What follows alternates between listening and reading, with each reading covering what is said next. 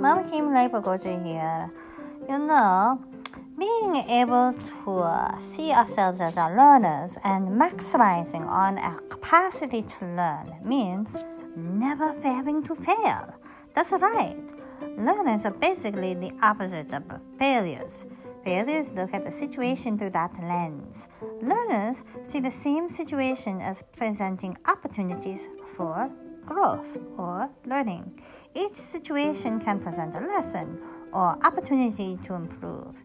If the outcome is not ideal, learners can see paths towards to improvement. The difference here is that failures fail, whereas learners learn. By embracing your identity as a learner, you grant yourself both the competency and the willingness to learn.